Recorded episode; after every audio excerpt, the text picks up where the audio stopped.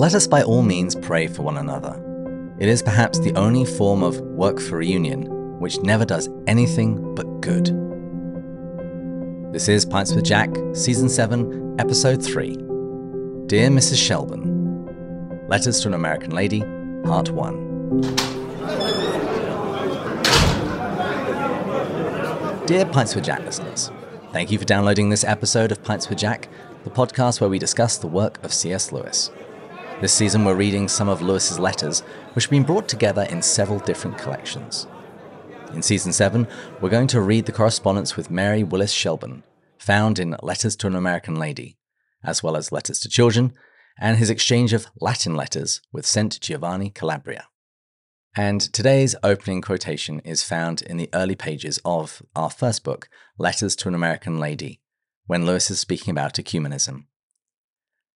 And in today's episode, we're going to begin reading this collection and hear Jack's thoughts about first editions, angels, and conversion.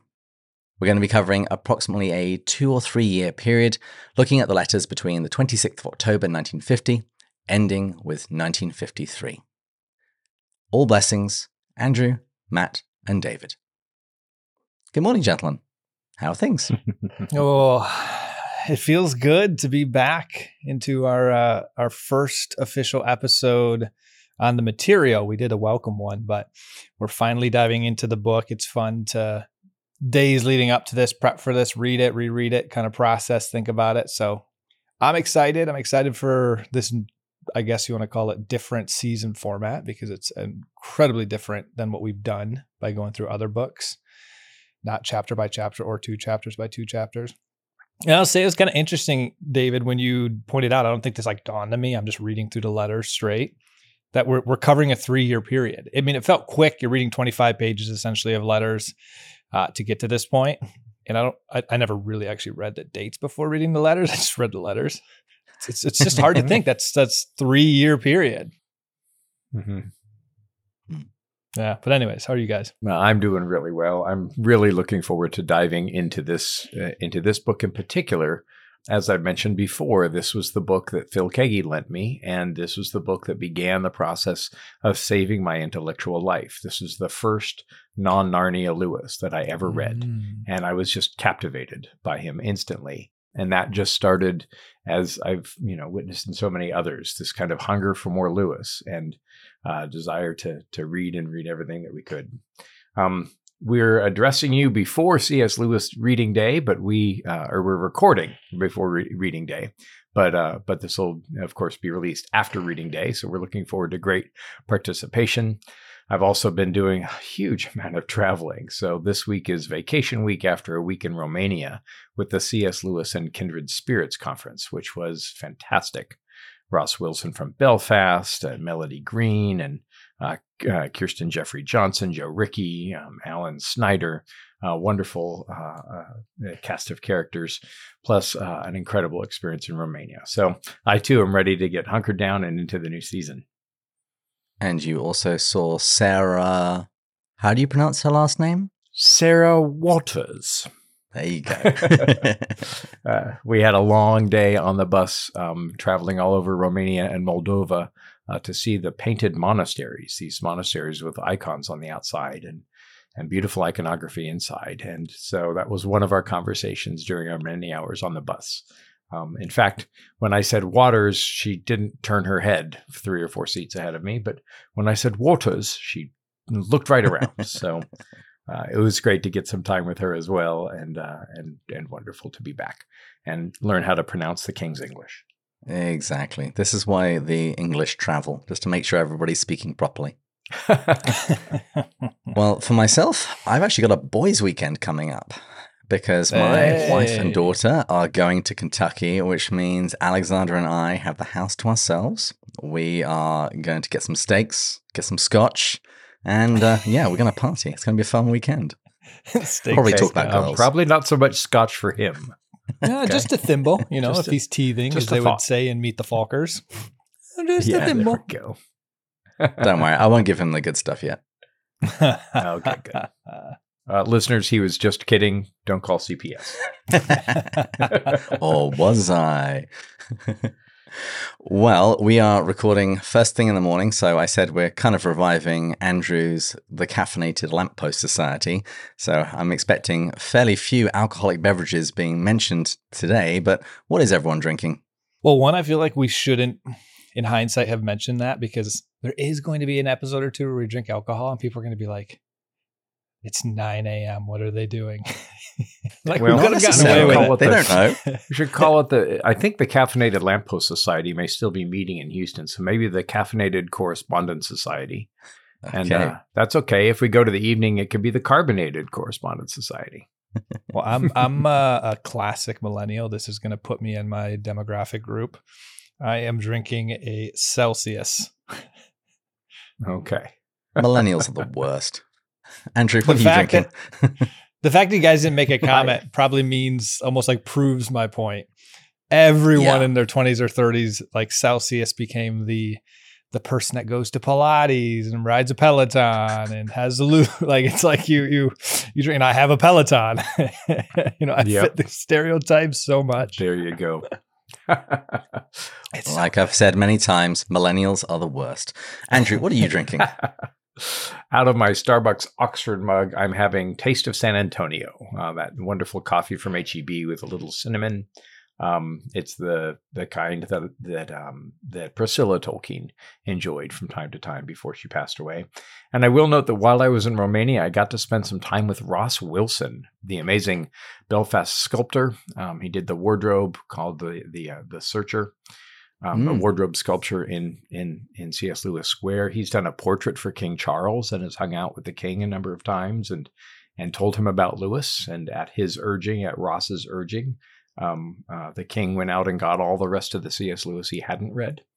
Uh, this was, I think, a few years ago while he was still the Prince of Wales. But um, so I brought a bunch of PG tips with me on the Romania trip and kept Ross well supplied. And so, but today, coffee. And for you, David? Uh, I'm going with a coffee as well. I'm doing the the milky coffee, which is basically like hot milk with some coffee mm-hmm. instant mixed in, just to give it a little bit of a kick. Because uh, okay. uh, I don't like anything too strong right first thing in the morning. I, I need a gentle introduction to the day.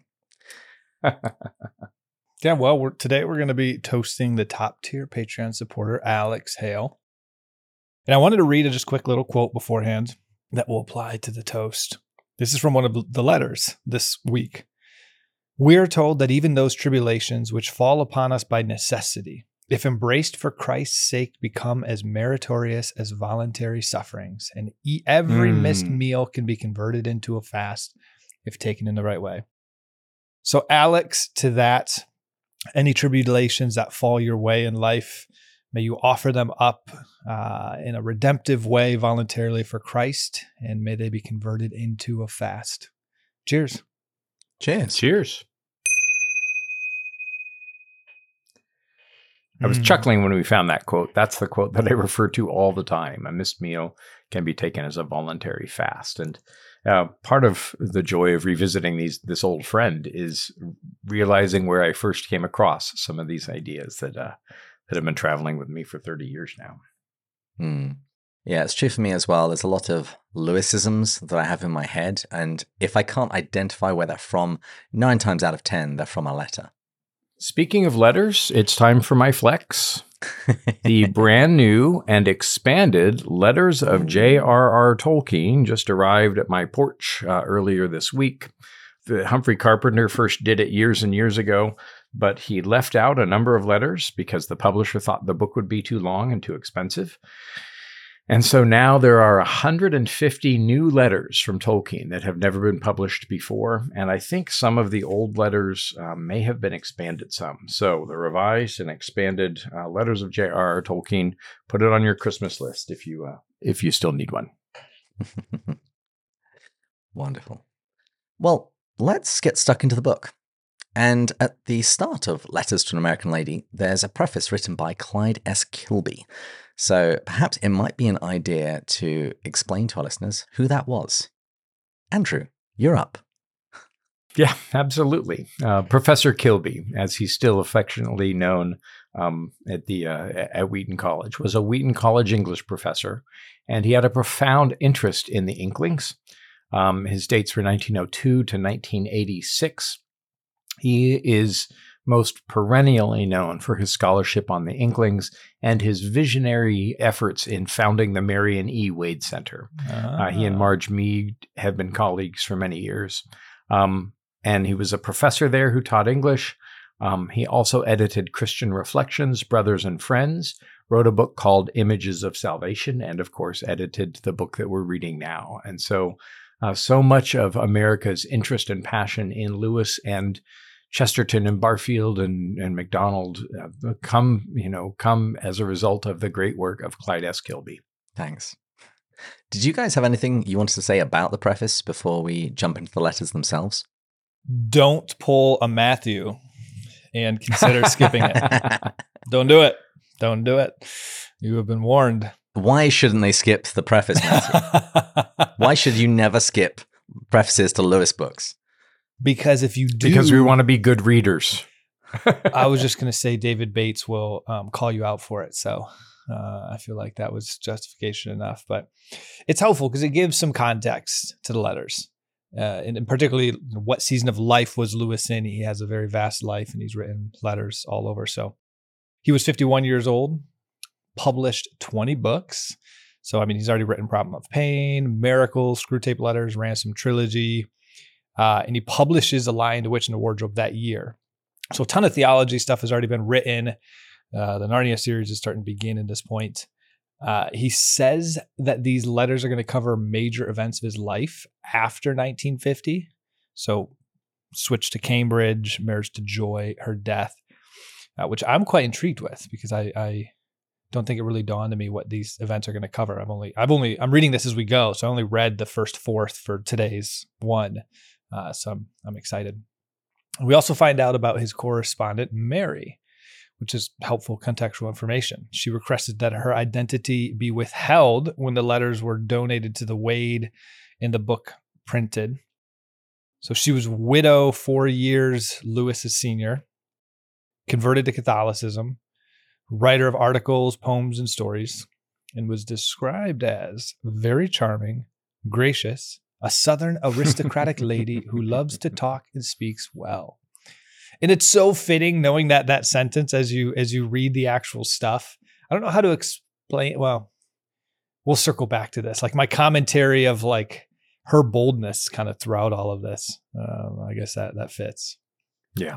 Well, and the, Walter Hooper, uh, years after uh, Mrs. Shelburne died, um, mentioned that he visited her in Washington, D.C., and she had pictures of saints all over the house and was very happy to take visitors, but she um, would kind of shake her little offering box um, with when visitors would come to talk to her, especially about Lewis. And so uh, she she was um, happy to to receive a little sustaining contribution um, from those who came to visit her. Another thing that the preface points out, that Kilby points out, is that the letters kind of accentuate rather than change what we know about Lewis um, in general. It covers themes like his antipathy towards journalism. He, um, I think he says somewhere, um, uh, I don't read the papers. I make it a policy if somebody lies to me once, never to give them another opportunity.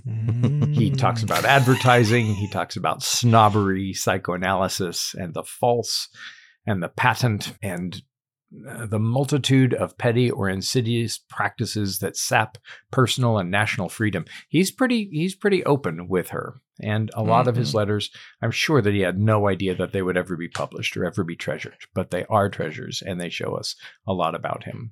They were revealing so far. Uh, Yeah, absolutely. And it's fairly biographical uh, or autobiographical. He wrote responses um, to everyone who ever uh, wrote to him. And in fact, uh, this right as the correspondence begins, um, a few months before his correspondence with Mary Willis Shelburne begins, Chad Walsh has encouraged Joy Davidman that Lewis answers every letter that he receives and encouraged uh, Joy and Bill Gresham to write to Lewis. And so their correspondence has just begun as these letters to an American lady um, happen. Hmm. I think Kilby, uh, I loved his distinction. He says Lewis hews the sharpest of lines between the utter and continuous practice of Christianity and our feelings. We are to do and let our feelings be as they may. And so that's we've talked Right about line. that here that Lewis connected a, a a line of thinking with a line of action, and Kilby points that out as well. And as I've heard the various interviews with Dr. Diana Glyer about her newly released book about uh, Warnie's letters, uh, it really does strike me as I was reading this preface that letter writing is a lost art. And it's just something that we Mhm. don't do these days. And in future, when we're digging out biographical details of writers, more often than not, we're going to be snooping in on their email and instant messages. And I don't think it's going to be anywhere near as good as this. Matt is holding up actual physical letters.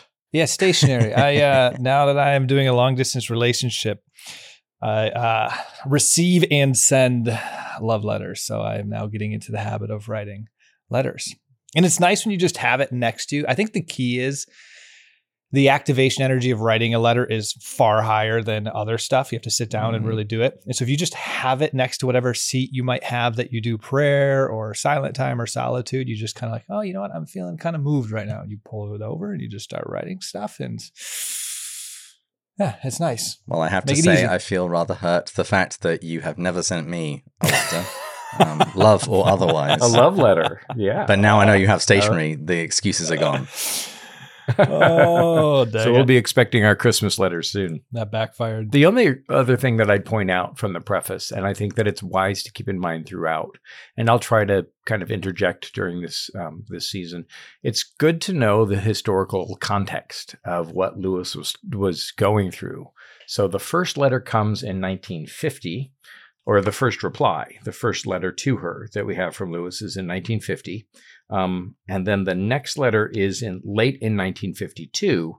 And so it's 1953 all the way up until, um, oh my goodness, uh, he's writing her um, a few months before his death. The last letter is uh, 30 August of 63.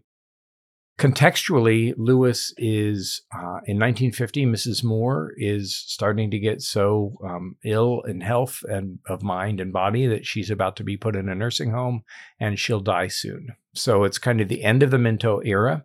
The Inklings have just stopped meeting. Uh, Lewis is about to lose a third professorship.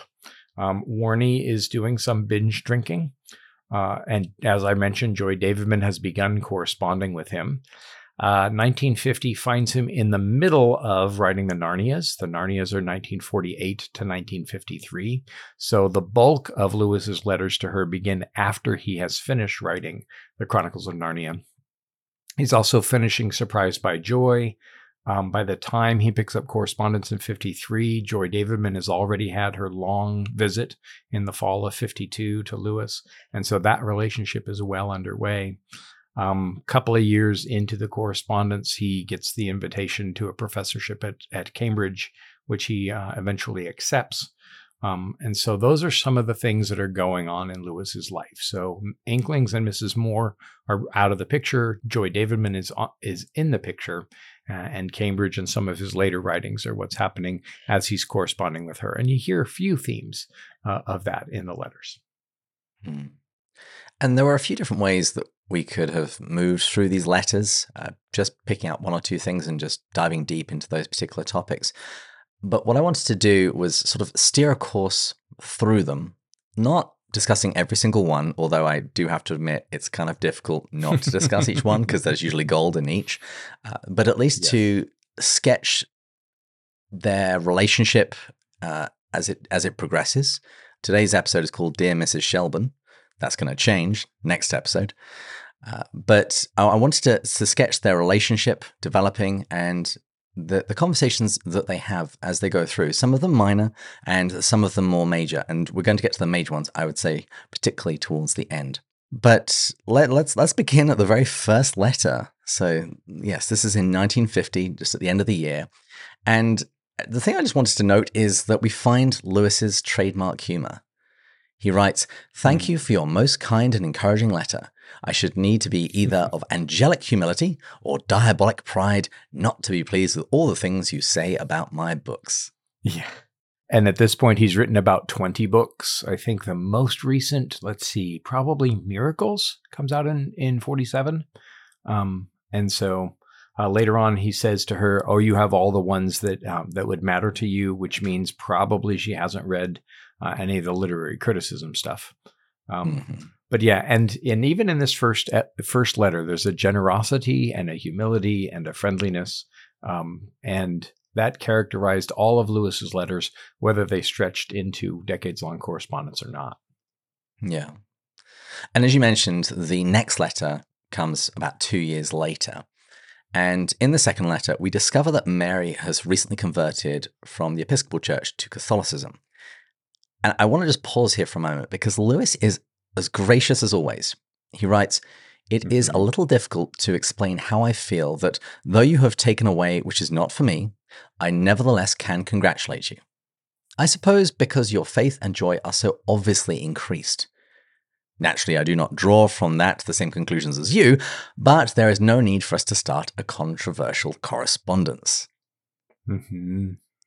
I've always been under the view that I don't buy he would have converted to Catholicism. I know there's there's some that will try to make that claim just from the stuff I've read. I'm convinced he he wouldn't have if time went on because some tried to or he was so close. I don't know. It kind of just feels like that affirms that even further for me. Yeah, I disagree. Oh, you think he would have? I think that some of the changes in the '60s in the in the Episcopal Mhm. Church um, may have, like Walter Hooper, driven him from Anglicanism to um, to Ah. Roman Catholicism. Or possibly Eastern Orthodoxy. My hot take, my controversial hot take, is I think I'd actually put Eastern Orthodoxy before Catholicism on his uh, conversion journey. Ah, you know that would be a good fight for a commoner. I love how the, I love how the two Catholics on the podcast are arguing he wouldn't have converted to our church, and the one non-Catholic is arguing he would have. Like, this is why this dynamic works. None of us have like an ego about the, the different denominations. Well, well, that actually takes us very nicely into the next thing that he says, because he goes on to say that he regards him themselves, so himself and Mary, as being quote very near to one another, but not because I am at all on the Romeward frontier of my own communion. So he's not Anglo-Catholic, as people often describe him as that, and it's it, it's not quite right. It's a little bit more complicated than that, but it's it's not right. no, and he's and he says about his piety, "I am neither very high nor very low nor very anything else." So Mhm. Yeah. Wh- Which I actually also disagree with. I don't. Think, I don't think that's fair either. But um, I, I do think it's it's not quite as simple as everybody wants to make it. But he goes on to say, I believe that in the present divided state of Christendom, those who are at the heart of each division are all closer to one another than those who are at the fringes. And he offers a very similar kind of argument to that in the preface to Mere Christianity. Here, actually, he goes on, he pushes it even further, saying, quote, how much more one has in common with a real Jew or Muslim than with a wretched, liberalizing, Andrew, I can never remember how to pronounce this. How do you pronounce that? Occidentalized? occidentalized. Yeah, Yes. specimen of the same categories. So he views something, uh, when you're at the heart of something, you're actually closer to other people um, it, it's almost like what he says about Owen Barfield when you when you care and friendship when you care about the same things even if you don't necessarily reach the same conclusions there's a closeness that Mhm. comes from that Well, and he does say in the preface to Mere Christianity, it is when somebody is nearest the center of their own communion that they are more similar to those others. It is at, at her center where her truest children dwell that something or a someone speaks with the same voice. Um, and that seems to be what he's enunciating here. would you say this would apply to? I can't remember where I heard this. If this was a Lewis, a Chesterton, or something completely unrelated, but th- this would almost apply to a a real atheist as well. And what I mean is, and when the word "real," I guess I'm using here, is someone who's authentically seeking truth. Now, in this case, they've come to a very different conclusion, but just the mere act of seeking truth in an open, Yep. Objective way, authentically, genuinely, makes you close to someone else who's doing that same thing. Sure. Andrew was recently on the Lamppost Listener and he quoted this Oh yeah, tell me. Yes. Uh, when an atheist um, stops going to church, um, you know, for appearance's sake, uh, he's actually closer to the spirit of truth. Yeah. When he stops, you know, you know, and I'm making a mush of it. Um, No, it's making uh, sense. when he stops. Yeah, but when he stops pretending to be a Christian Mhm. and really, you know, embraces his uh, his his seeking. By the way, this idea of um, the where her truest children dwell, that something speaks with the same voice. Lewis probably writes that after this letter because Mere Christianity comes out in 52 and that comes from the preface to Mere Christianity. So um, so it's this is probably the formation stage of that idea. Um, and it's also before, I think, yeah, it's it's I'm I'm quite certain it's before um, uh, we meet Emeth in the last battle, who seems to mm-hmm. embody some of these um, these similar ideas. So a lot of this stuff is cooking with Lewis at this point in the, in 1950. I love yeah. that term. And, and this cooking. is the exact reason why I think going through his letters is so important because you start seeing these ideas begin to form before we get the more published, polished, refined, thought through ideas from his books. And actually, yeah. that could be a helpful thing if you could do Andrew in here, just because to, to, the average person, which I put myself in that category, if if you're reading a letter, I don't know, I don't know if a comment that's being made here is before the book that it might have been fully developed in or not. So if there's like some key yeah. point that we've talked about a lot on this podcast, and it's like this was actually before he wrote this book, like oh, that's actually helpful yeah. to know.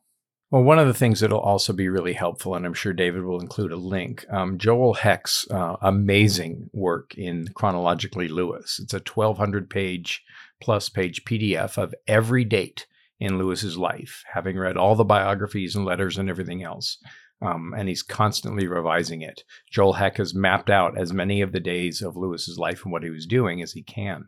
So if you want context, that's the good deep dive, and it's um, fairly easy to find.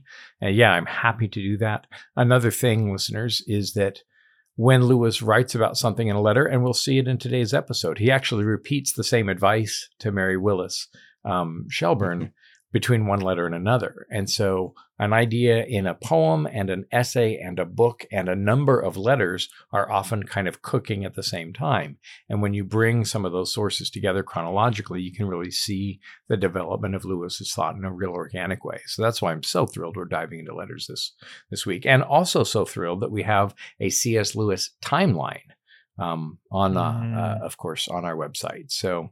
Um, so go to the Pints with Jack website for that, and that'll really help. Yeah, it's pintswithjack.com slash Lewis. And uh, Joel's stuff is fantastic, but also kind of dense. So we give a slightly simplified yep. timeline, which yep. should hopefully make understanding all this stuff a little bit easier, putting it in context. Another thing I'll be doing, listeners, is the letters are excerpted in places. And so in your copy of Letters to an American Lady, you'll see some ellipses um, usually those are family comments. Lewis is commenting on uh, Mary Willis's uh, mentioning her difficult relationship with her daughter or her granddaughter, oftentimes. And so when there are ellipses in our selection, I'm looking at Collected Letters Volume 3 online.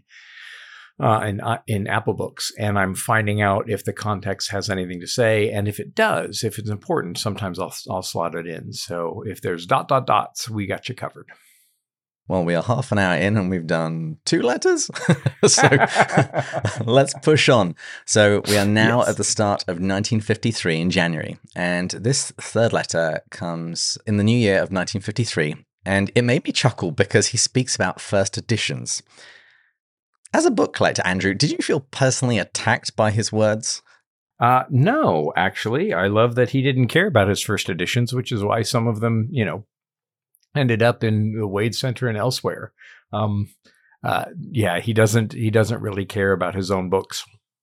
In fact, when he sends Walter Hooper to his rooms in Cambridge after resigning in 1963, he gives him detailed instructions to what to do with every book in his library. And he said, As to my own books, apply them to your own interest or to the WPB, the waste paper basket. And because Walter said, needless to say, nothing went into the WPB went empty.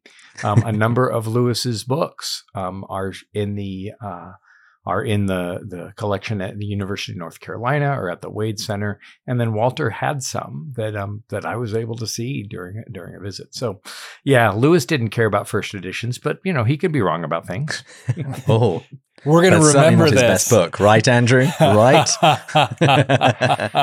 no, we said we said we weren't going to do this this season. I I I, I repent. Mea culpa, mea culpa, mea maxima culpa. Let's move on. we weren't going to do it much uh, because a lot of these letters, especially this this week and next week, will be within the context of Lewis writing far and away his best book. But but David, please clip that so that way we can just Oh, like I will. have this on command whenever whenever Andrew appeals to Lewis as the authority, we'll just play that clip. But Lewis isn't always right.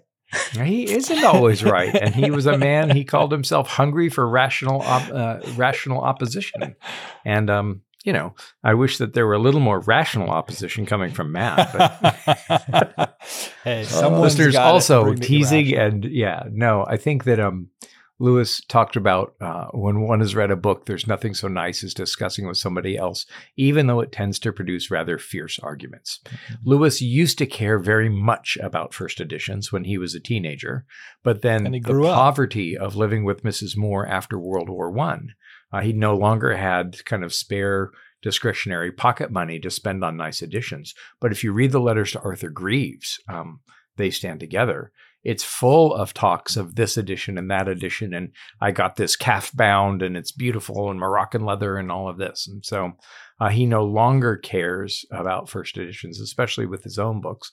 That's part of it. Part of that is humility, and part of that's just Mm. economizing. So people change. I like the first clip Mm. better.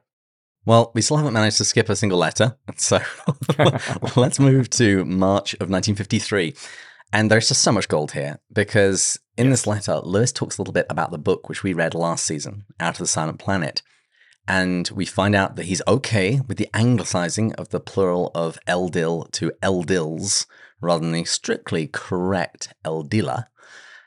And we find out that the Eldila are very low in the angelic hierarchy, far below cherubim and seraphim. Lewis says that those orders are engaged wholly in contemplation of God, not with ruling the, of the lower creatures, which is what the Eldila are doing. And he does note that he's drawing very heavily from Ezekiel's visions in the Bible, his angelic visions, and he's doing his very best to dispel the images of. I- I can only describe them as wussy angels. So in the screwtape letters, he talks about the fat babies. Um, in this letter, he talks about the feminine, and I don't. I don't think he means quite simply that angels are female. Basically, angels say "fear not" when they turn up, and it's usually because people see them and and are afraid. And he actually points out in the following. It's a letter, but it's really a scrap. Um, that the Hebrew cherub, I think that's how you would pronounce it, has the same root as griffin. And those of you that know your mythology, the griffin is the legendary creature with the body, tail, and back legs of a lion, but the head, wings, and talons of an eagle. They look pretty terrifying. Uh, Lewis is fighting against the pre-Raphaelite tradition that you know pictures. It's the angels that you see at Hobby Lobby. You know the cute ones with their hands under their chin and their little. Um, uh, so he's he's fighting against that tradition. I feel attacked right now. Why do you feel attacked? Do you think you're an angel?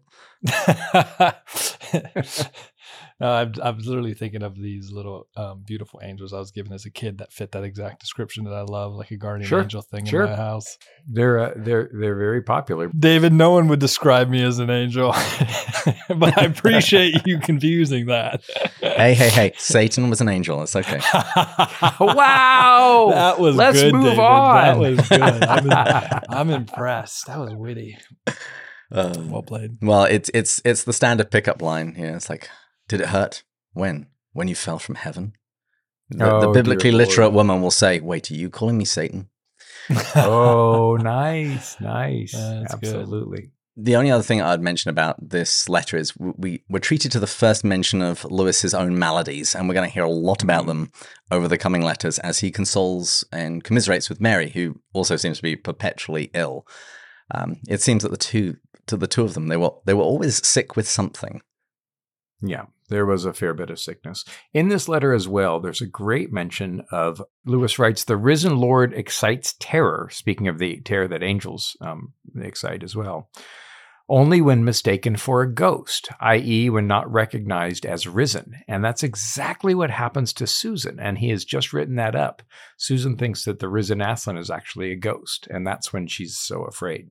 So we'll, we'll, you know, not criticize Susan all that much this this season. The hilarious thing is that in the next letter, I was going to skip, and then Andrew came in with with with some gold from the unedited letters. Andrew, do you want to say mm-hmm. what you mm-hmm. found? So this is the letter from the yeah. end of March, soon after. So in the um in the dot dot dots, um down at the bottom of that page. So he says, um, uh, and wish you a very blessed Easter. It goes on to say, uh, this is what's missing in the published edition of Letters to American Lady. I expect Jeannie will grow up the most devoted granddaughter ever. Your silly son in law doesn't realize the charm of forbidden fruit. A grandmother one is forbidden to see rises almost into the status of a fairy godmother. Then he goes on to talk about the cherubs. So he's thinking about fairy godmothers and um, and uh, and and chatting about that with um, with Mary Willis too. What does he mean by a grandmother one is forbidden to see rises almost into the status? Yeah. So when the when the grandmother is is forbidden when he's forbidden to, and I think that there's some family problems in the Shelburne household. Um, and when her grandchild is forbidden to see her, that makes her almost mysterious and mystical in the child's eyes. Ah. Can't get to the grandmother, can't see them, almost like a fairy grandmother. Gotcha. Just just occasionally appears and grants wishes. Kind of like a grandmother yeah, once exactly. when a grandmother is forbidden, they see. I got you. That makes sense. Yeah, sending lovely presents, but never gets to see them. Mm-hmm. Gracias. Well, in April, on my wife's birthday, uh, in the in the next letter, Mary she's asked for a picture of Lewis, and this I found rather funny because Lewis was notoriously bad at having his picture taken. Look through any of them, and he looks he looks like a schoolboy that sort of lost and confused and had a really bad day. You know, his tie is never never pulled up correctly. His his collar is always askew. He's he's got a strangest looks on his face. But uh, Lewis says that he can't put his hands on a picture at the moment. But he says, "Ask me again at a more favorable hour if you still have the fancy for this very undecorative object." and she actually does end up getting a passport photo from him in his next letter. And incidentally, and David will send a, a, a link to that. Um, the Wade Center, David Downing, recently posted uh, an inter- uh, a, a, blog on the Wade Center blog, and it was an interview with one of Chad and Eva Walsh's daughters, and there was a never before seen fo- color photo of Lewis and Joy and David and Douglas with um, with three of the um, the Walsh women. And Lewis is looking very stiff, but he's very nattily dressed in a blue pinstripe suit. So I'd never seen him looking so neat. But there's no smile, and he's not even making eye contact with the camera. So fascinating photo. And I think the very fact that he was slightly better dressed might have been that Joy was visiting. Yes, and it was 1955. I think it was probably a staged photo, a planned photo. I think Chad probably took it. Unfortunately, one of his daughters is kind of pulling on her glasses, and another of his daughters is behind Joy Davidman. So it's a terrible photo. And um, and you know lewis is looking not looking at the camera. It's a lovely picture of joy and this is the, the, august of 55 when i think that lewis is already falling in love with joy. It's after they write his book best book together um, and chad and eva have commented in interviews that lewis seemed really excited about being in her presence then. So a decorative object for sure and there it is. There nice grab I do have to point out a corker of a line uh, before we leave this letter. Yeah. Lewis says, I'd sooner pray for God's mercy than his justice on my friends, my enemies, and myself. Yeah. Good advice. Yeah. Well, I wanted to get your reactions to what he says in the next letter because what he says is even more true today. He says, I'm afraid it is certainly true in England that Christians are in the minority. But remember, the change from, say, 30 years ago consists largely in the fact that nominal Christianity has died out, so that only those who really believe now profess. The old conventional church going of semi believers or almost total unbelievers is a thing of the past. Whether the real thing is rarer than it was would be hard to say. What are your thoughts on that? You know, in my diocese, we've been talking about a book called The Great Dechurching and looking at different categories of people who used to go to church and now don't. And one huge category is people who would score very low on an orthodoxy scale, um, meaning they would probably agree with almost none of the Nicene Creed. And I think the winnowing of the church um, is a distinction between Christianity and Christendom. And now that it's only a third of Americans who go to church, Christianity is certainly in the minority and it belongs to those who really want it. And so, um, while I would love more people to be in church, especially people who didn't necessarily believe, so that church could draw them in, I think that if they give up a half-hearted practice of Christianity from, you know, perhaps uh, mixed motives, that may be a step in the right direction. And um, I think that the church uh, has, in America, has long um, enjoyed the appearance of being a majority faith. And I think being in the minority amongst the world values uh, in our society is probably a good thing to help refine the church. And it's certainly what has, hap- uh, what has happened throughout the century. So I don't necessarily object. What about you, Matt? You know, I was torn. I could create an argument both ways. I think my gut leans towards it's better to the right word is not weed that out because it looks at that group as a negative, but the positive of the decline of the nominal is you start to the world that was never a part of it sees a more authentic Christianity, which is a great win um, from that perspective. The group that was nominal, you know, to some degree, if they're still showing up, you have a maybe a little bit easier of a chance on the surface to to get to them because they're at least still hearing a sermon, and so you have a chance to maybe change the heart with that said, I think I lean towards it's better that they're not because actually, if they completely leave and try the world fully rather than this one foot in, one foot out, they might realize how wanting the world is. And then that actually creates a mm-hmm. better chance, like 10 years from now, for them to come back, which I think is a journey you see a lot of people go on, leave in their 20s, post college, come back in their 40s or 50s. Uh, and I think that's a typical arc that I've kind of witnessed. Um, so yeah, I know that's not really giving a super definitive answer. I will say I've, I think probably net net it feels like to me it is a net positive for the the mm. longer term arc of the church. Even those people that have left as a chance to come back, it might actually be a good thing. Um, because yeah, you, you you fully realize what it feels like to not be a part of it, and then maybe want to come back later. I don't know. Those are just some thoughts. No, I like it. I think that any move that takes um, somebody closer to Christ um, mm-hmm. is a good move. And sometimes that move may be out of the church um, hey, guys, for a time. Nearness versus. Um, well done. ah, you're welcome. nearness, of, you. nearness of approach. Nearness. Boom. Yes. Nearness of lightness. Still got Boom. it. Very, well done, Matt. Much. Yeah. yep. Good. He was paying attention. well, there's actually a related subject that gets picked up in the next letter, which is who's to blame uh, Lewis writes Yes, we are always told that the present widespread apostasy must be the fault of the clergy, not of the laity. If I were a parson, I should always try and dwell on the faults of the clergy. Being a layman, I think it more wholesome to concentrate on those of the laity. I am rather sick of the modern assumption that, for all events, we, the people, are never responsible. It is always our rulers, our ancestors, our parents, our education, or anybody but precious us. We are apparently perfect and blameless. Don't you believe it? And mm. I think this is hmm. some very timely advice uh, for everything that's going on uh, in the church in, in modern years.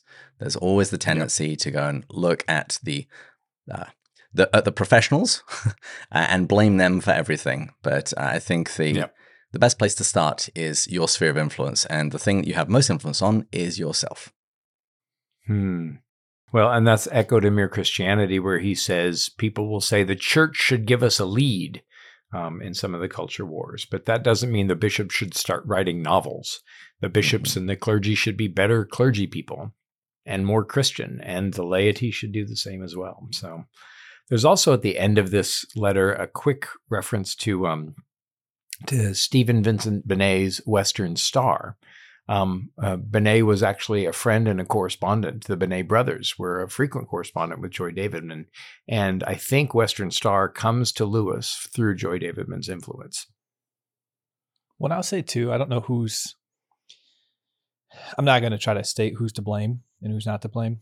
The one thing I will state with this is I feel like it comes down to my personal view is just catechesis, education of what theology is, whether that's the parents, the lay people, the clergy, a combination of all of it.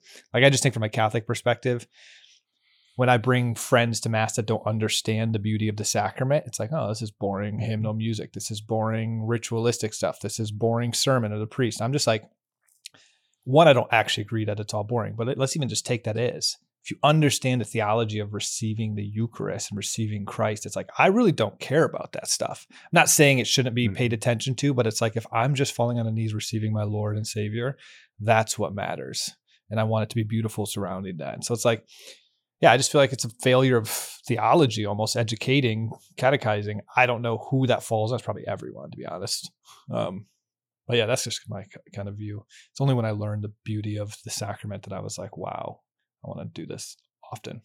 Well, and I think in some ways the church itself may even take a slightly secondary role to our Lord's commandment in the in in in the Sermon on the Mount. He said, "Let your light so shine before men that they see your good works and glorify your Father in heaven." Mm. We should present a compelling. We as Christians and we as church members should prevent present such a uh, a compelling picture of Christ, that people will see that the goodness that we have, and they'll see that goodness and ask where that comes from. And so we should create a hunger for what's going on. And as a church person, I want to do that as well. I want to make um, make where I work um, compelling for visitors to come in and see. And, uh, and and and want to be transparent and, and reflect the work and, and life of Christ. Amen to that. Well, once again, I was about to skip over a letter, and so Andrew put a note about it. Andrew, what was it that you wanted to note about the letter from June 1953? Uh, it's just a great reference, and I've thought about this often. Um, well, just briefly, on June 16th, 1953, Lewis says one of the things that makes it easier to believe in providence is the fact that in all trains, hotels, restaurants, and other public places, I have only once seen a stranger reading a book of mine, though my friends encounter this phenomenon fairly off- often. Things really are very well arranged. And so uh, there's that humble, uh, uh, humble side of Lewis. It also makes me uh, long for England because even today on the tube, you find loads of people reading books uh, out in public. And public reading is not nearly so prevalent a behavior in the States as it is in the UK. But uh, I think it was, and I, I could be wrong, I think it was either Out of the Silent Planet uh, or the Screwtape Letters. I think he refers to this elsewhere. Um, and so I think it's one of those two books from the early 40s or late 30s. Hmm. This passage actually reminds me of Cat Coffin. She's a Lewis scholar. She loves yeah. joy in particular. Uh, but on her Twitter feed, she'll regularly post books on the M train. And so she'll share the books that she's seeing other people reading and what nice. she is reading. nice. Well, speaking of women. well, speaking of women, uh, in the next letter, I've entitled the section Writes Like a Woman because in his letter of June 22nd, there's a, a, fantastic line. I'm not clear as to the context. Maybe it was somebody reviewing Lewis's books that he's hearing about through Mary. I'm not sure. But anyway, he writes Did the reviewers mean writes like a woman to be dispraise? Are the poems of Sappho, or if it comes to that, the Magnificat, to be belittled on the same ground? And then there's also a reference uh, one is always told over here that America is a country where women are on top. But the real evidence I have, and I've had a good deal by now, suggests a degree of male tyranny that is quite unknown here. Now, this is June 22nd, 1953. I think that what he's referring to is uh, Joy talking about the tyranny of her relationship with Bill and Joy giving Lewis a perspective on what's going on in America. We know from her unpublished letters in 52 that she's telling him a great deal about what's happening in America. So this may be a, a reference to Joy and his interactions with her. She hasn't moved back to the UK yet, but I imagine they're still corresponding. Hmm. Well, speaking of strong women, the day before this letter was written was the coronation of Queen Elizabeth II, and it actually gets mentioned in the letter. Lewis didn't go, but he says, I approve of all that sort of thing immensely, and I was deeply moved by all I heard of it. But I'm not a man for crowds and best clothes. I do love the fact that he capitalizes best clothes. Again, he's, he's, he's in many ways a schoolboy. That's, that's a repeated image I get in my head when I imagine Lewis. Uh, and you can also tell that he lived in England because he adds, the weather was frightful. but the, the occasion of the coronation prompts him to speak about fairy tales. And he says to Mary, You and I who still enjoy fairy tales have less reason to wish actual childhood back. We have kept its pleasures and added some grown up ones as well. Hmm. And this is certainly a recurring theme. Um, this is uh, not long after he has written about reading fairy tales again in the preface to um, to the Lion, the Witch, and the Wardrobe. Well, in in connected to what you guys are just talking about, like a month later, this was a letter where he unpacks a little bit further. This jumped out to me. I just found this really beautiful because he he expands on this concept a little bit. This is July 10th, 1953.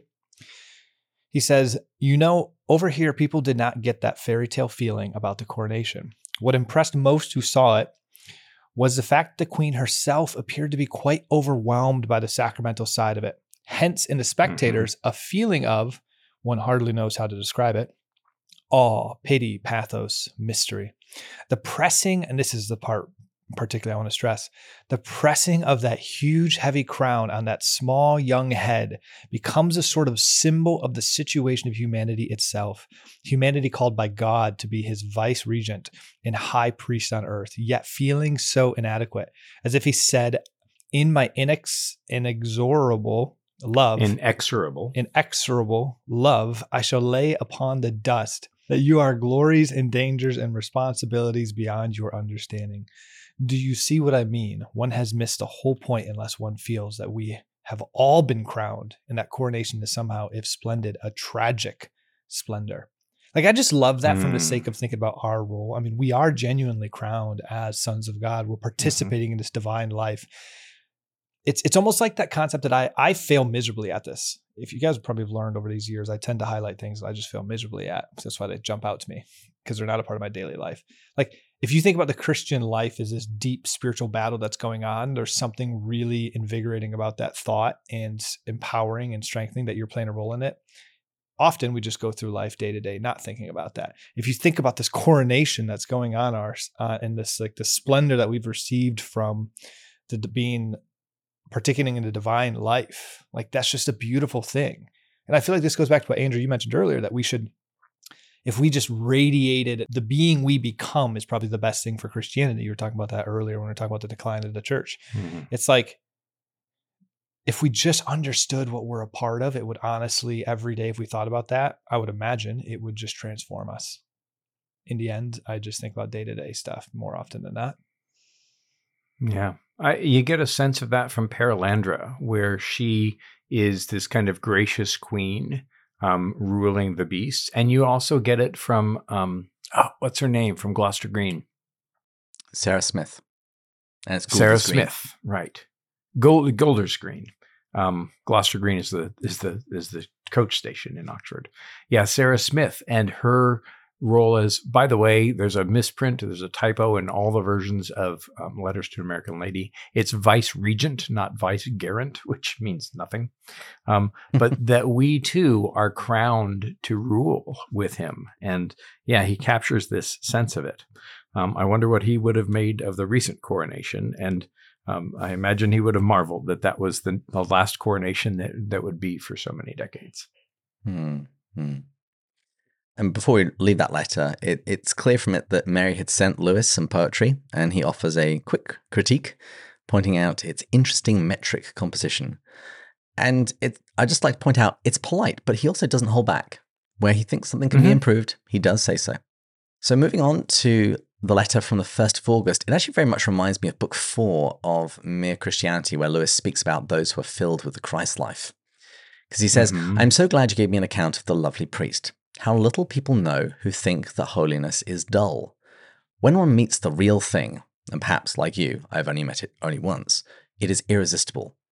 And then he says this line If even 10% of the world's population had it, would not the whole world be converted and happy before a year's end?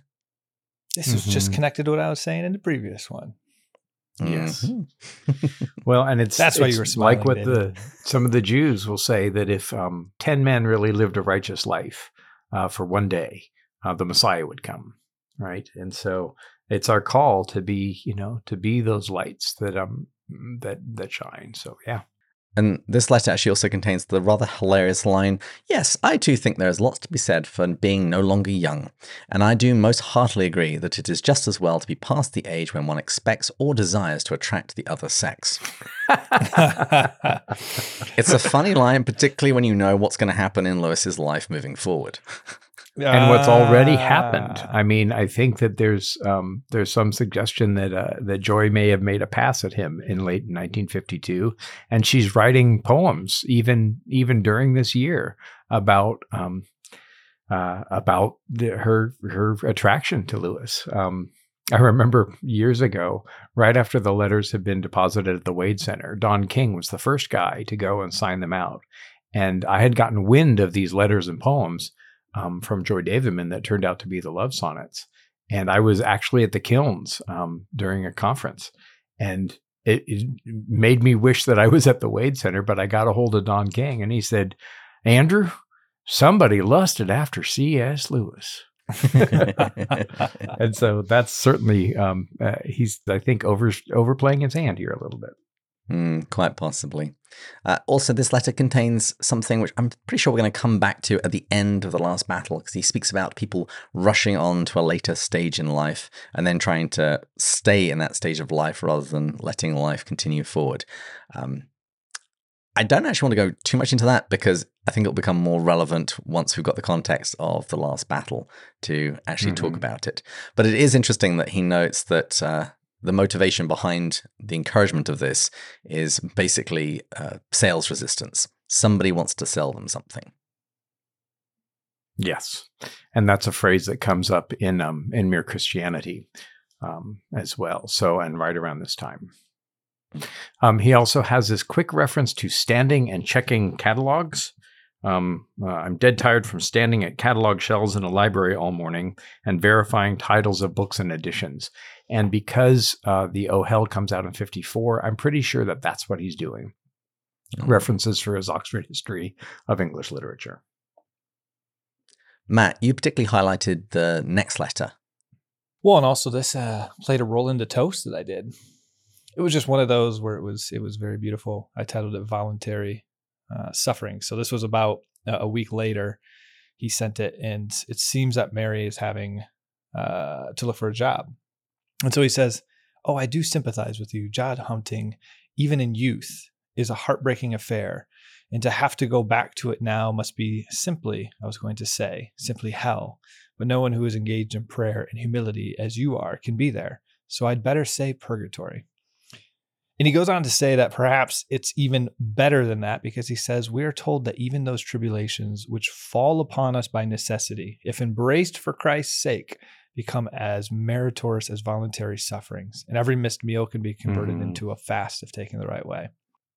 Mm-hmm. And so I love mm-hmm. this because, I mean, it goes back to Father Mark Mary, the interview that I had. I think today we don't discuss enough the importance of fasting. And I don't mean food fasting. I just mean sort of like voluntary sufferings. It could be fasting from anything. Of course, food is a way that it could be, but it can be certain types of pleasures and joys in life. And the funny part is, we live in a society that science seems to back everything that the Christian faith has already known for a long time. I mean, the new whole big thing in secular health and fitness is fasting and the, the benefit that it plays on brain and dopamine and energy and all this stuff.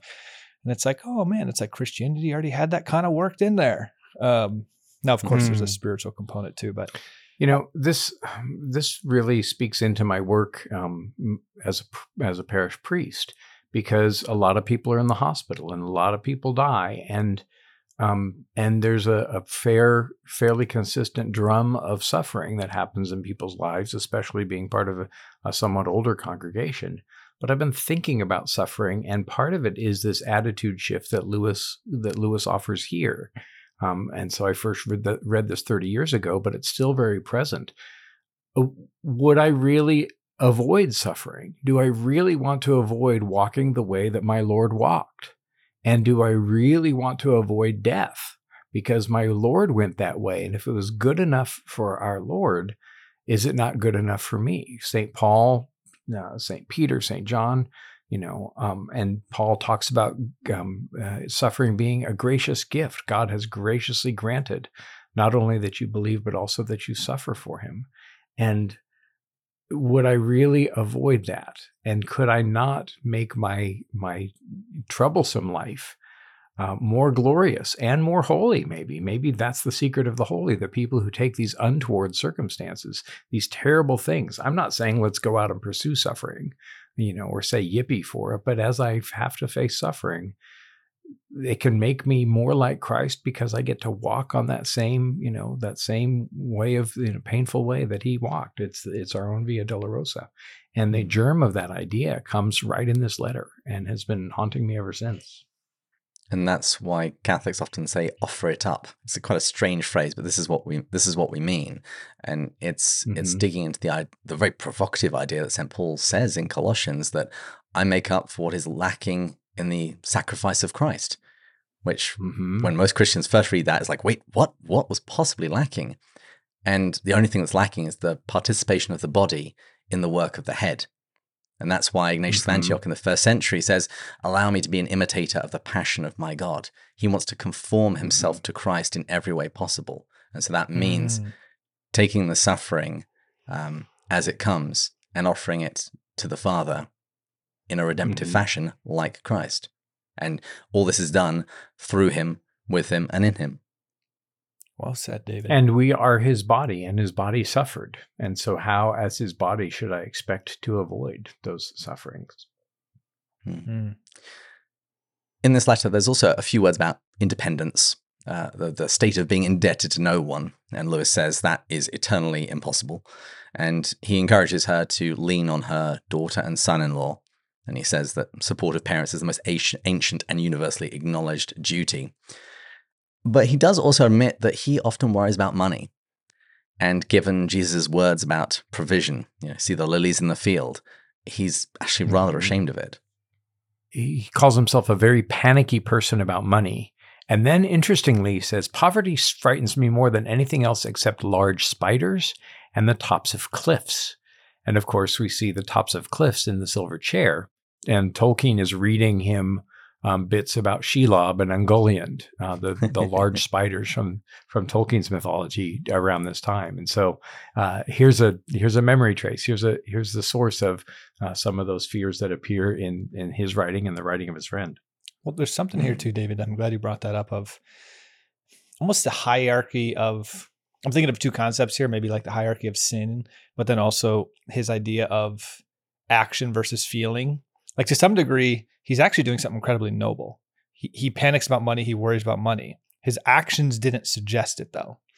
So he he acted differently than how he felt, which is very in accordance with what he teaches. So he practiced what he preached, very much so. With that said, I'm wondering he I, I he mentions in I don't know if it was in this specific letter or a different one of how we we almost do need to offer up as a sin worry because it's like a lack of trust in Christ. Christ said, "Don't worry about tomorrow."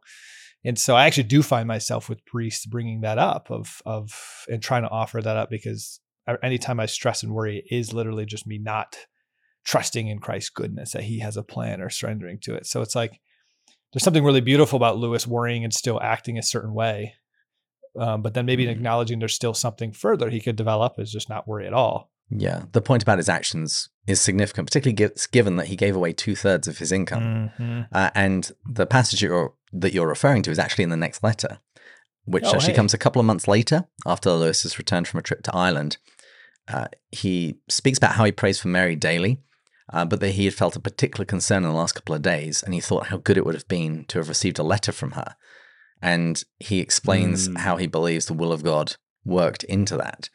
He says, and then, as if by magic, indeed, it is the whitest magic in the world, the letter comes today. Not, lest I should indulge in folly, that your relief had not in fact occurred before my prayer, but as if, if tenderness for my puny faith, God moved me to pray with a special earnestness just before he was going to give me the thing. How true that our prayers are really his prayers. He speaks to himself through us. And mm. he mentions this again in the next letter that this is a scriptural idea. He says, Our prayers are God talking to himself and refers to Romans 8, verses 26 to 27, which is where mm-hmm. Paul says, in the same way the Spirit helps us in our weakness, that the Spirit teaches us how to pray in wordless groans. And he who searches our hearts knows the mind of the Spirit, because the Spirit intercedes for God's people in accordance with the will of God. Yes. And our prayer is God praying through us back to God. And in fact, this is a crucial moment because uh, I've placed his conversion at between June 1st and June 9th of 1930. On June 10th, he sends a poem to, to Owen Barfield about prayer, and he has been reluctant to pray before his conversion to theism. And um, it's a version of this poem, but it speaks of exactly this. He says, Master, they say that when I seem to be in speech with you, since you make no replies, it's all a dream, one talker aping two. So people watching me pray assume that I am kind of making up both parts, my part and God's part. But he says, they are half right, but not as they imagine. Rather, I seek in myself the things I mean to say, and lo, the wells are dry. Then, seeing me empty, you, meaning God, you forsake the listener's role, and through my dead lips breathe, and into utterance wake the thoughts I never knew. Thus you neither need reply nor can. Thus, while we seem two talking, thou art one forever, and I no dreamer but thy dream. And so our prayer is God praying through our willing lips back to Him. Um, and we're dependent on Him for everything. So, yeah, and and these are some of the ideas that are all floating around for Him at this point. Yeah, and I'm sure when we do letters to Malcolm, chiefly on prayer, we're going to be talking about this sort of thing. The guys from the Less Known Lewis podcast have covered several of his essays on prayer, and you see you see mm-hmm. these ideas start to bleed through. Mm-hmm. But before we leave this letter, this is the passage that you were thinking of, Matt. Uh, he says, That anxiety is not only a pain which we must ask God to assuage, but also a weakness we must ask Him to pardon, for He's told us to take no care for the morrow the news that you've almost mm. been miraculously guarded from that sin and spared that pain, and hence the good hope that we shall all find the like mercy when bad times come, has strengthened me much. Mm. Mm. And now we come to our last letter for today. We're running a little longer than normal. I think this will probably happen with these letters. Rather than trying to break up Letters to American Lady into too many episodes, I think we'll just have some slightly longer ones. Matt, this one mm. you particularly liked. Go for it. Yeah, well, I thought it was. I don't know if I have a strong stance on the concept, but I thought it was uh, fitting given the season of when this is about to be released, and maybe just a reminder for all of us as we enter into it. I I titled it Christmas Anxiety, so it was November twenty seventh, hmm. nineteen fifty three, and so he tells us a bit of his thoughts on Christmas, uh, and so he says I feel exactly as you do about the horrid commercial racket they have made out of Christmas. I send no cards and give no presents except to children. I thought something that was interesting was well, one, just the commercial side of things that was already going on back then and that that like bugged him. Uh, but I thought it was interesting, except to children. So, what is it about like why is it okay to children versus adults i was actually kind of curious your guys' thoughts on that like if you can give a gift to a child in a pure sense why can't you do the same for an adult or is it just that it's just become so impure of a thing it seems like the thing that ends up corrupting the adults is that they were spoiled with presents as kids and so it changed it so ironically the thing that he does ends up ruining it later in life uh, because of that well, I'm actually going to be discussing Lewis's view on Christmas with Ruth Jackson on the C.S. Lewis podcast in a few weeks. uh, Lewis has a couple of wonderful essays on Christmas. Um, he, mm-hmm. And he mm-hmm. calls it Xmas, and he's got a little story that, that goes along with one of them as well. Um, but this was this was a big thing for him. He really just couldn't stand the commercialization, and I, I think it's it's probably the difference between what's appropriate for children and what's for, what's appropriate for adults, and particularly when it becomes a um, a social compulsion or a social responsibility that you have to send out mm-hmm. all of mm-hmm. these cards, you have to send out all of these presents. And all you're doing is you're creating lots of mutual obligations that nobody actually really wants to do, but we all go through the process of it regardless. I fully mm-hmm. agree with that. I, I do. I, I feel the same thing. You literally you start to with your family members spend the same amount on each other, so you're pretty much just reciprocating gifts. And it's like, oh, they spend this much, I'll spend this much. I 100 percent agree. I just think the whole Yeah. idea of you give it to children and somehow expect them to stop later in life. I'm like, well, maybe you should not do it to children either, and you should like teach them the meaning of Christmas. No, no, no, no. no. When, when, when I became a man, I put away childish things. And it's okay for something to be okay in childhood that uh, you can uh, dispense with, at least to a certain degree, as an adult. Yeah, I I would actually push back though a little bit on that. It's like giving a kid junk food and then getting them to like grow. up. It just makes it harder. I'm not. You're right. It's Well, not impossible. I wouldn't like, equate p- presents and junk food, they're both dopamine particularly hits. presents. They're well, awesome. no, they're they're both dopamine hits. I mean, I think is what you're kind of getting going is a dopamine hit of excitement around something. In the same way, food. Yes, it's not quite as repetitive, but I think there's something similar there. If it's just a toy of some sort. For kids, it's purely dopamine. Yeah. So um, just just put a Grinch hat on Matt. Thank Um, you. no. I think that uh, I just want to be think saintly that- in the Christmas season. Sure. No, I understand. Uh, although I think that, and Lewis, I don't think talks much about Christmas in his autobiographies, but Mm-hmm. I imagine that it becomes, or it offers anyway, a kind of a rich, um, imaginative icon in some ways of the numinous of of fairy tales. And I just spoke for the Southern California C.S. Lewis Society just two days ago, last night, night before last. Um, about the numinous and Father Christmas, who's so big and so glad and so real. I think it's a potent symbol and a potent time for breeding magic and imagination and the right sort of magic and imagination. And so um, I don't think, and he, I think Lewis at this point has a fair number of goddaughters and godsons. And so I imagine that he gives some gifts.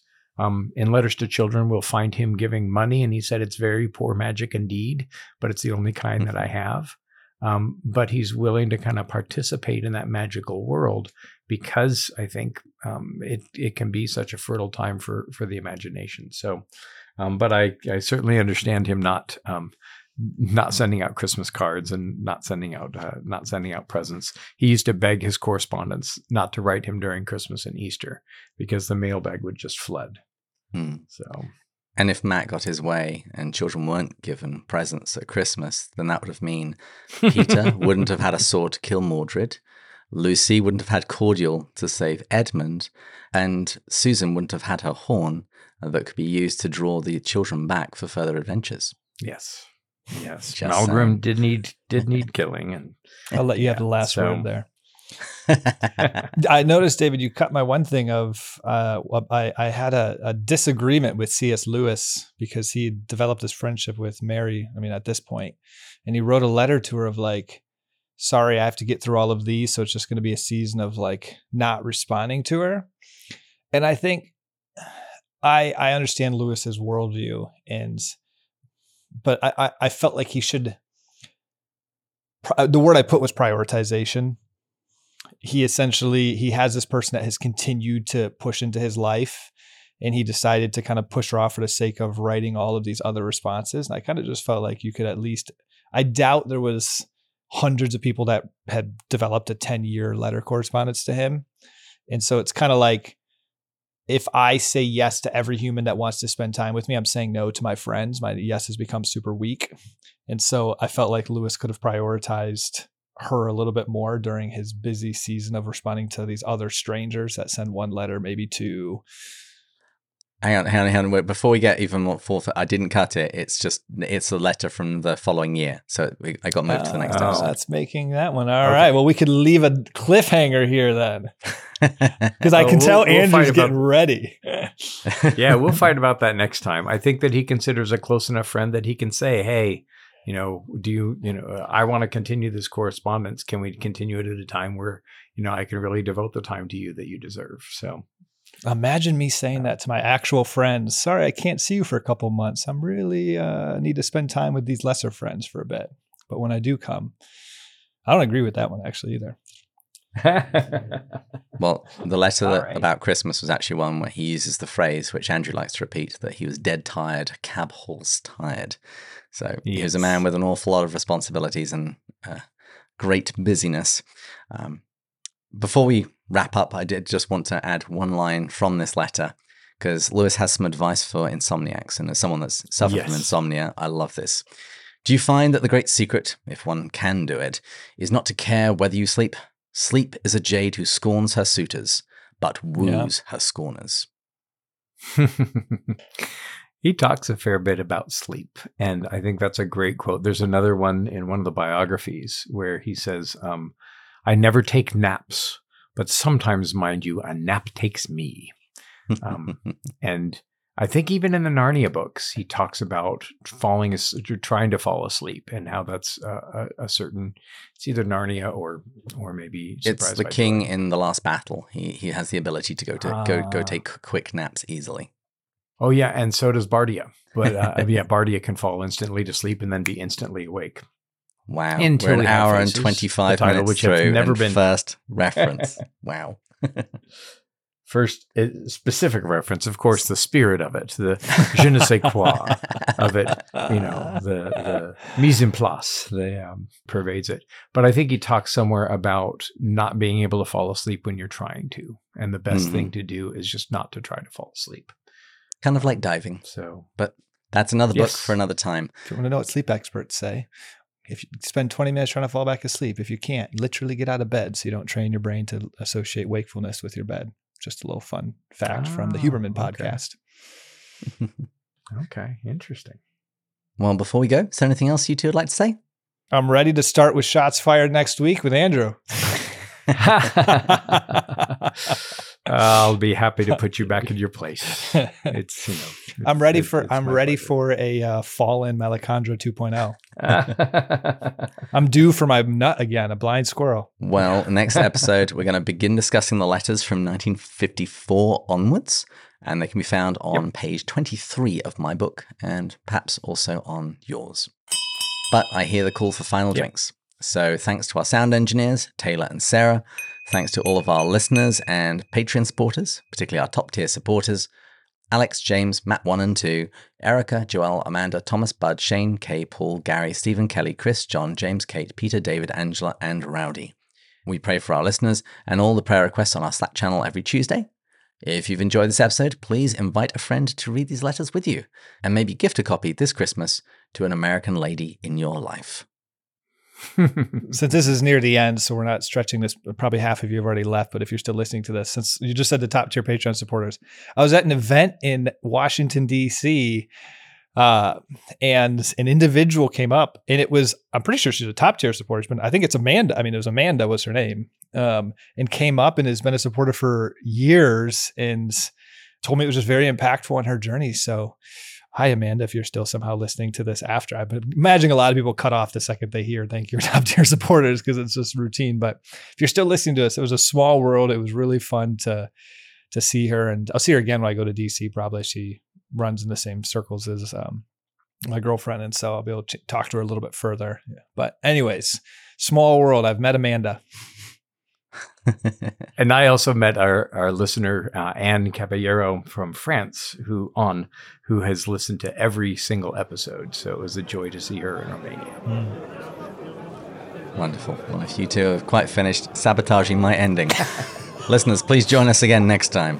When we'll continue going further up. And further in, Cheers. Cheers. cheers.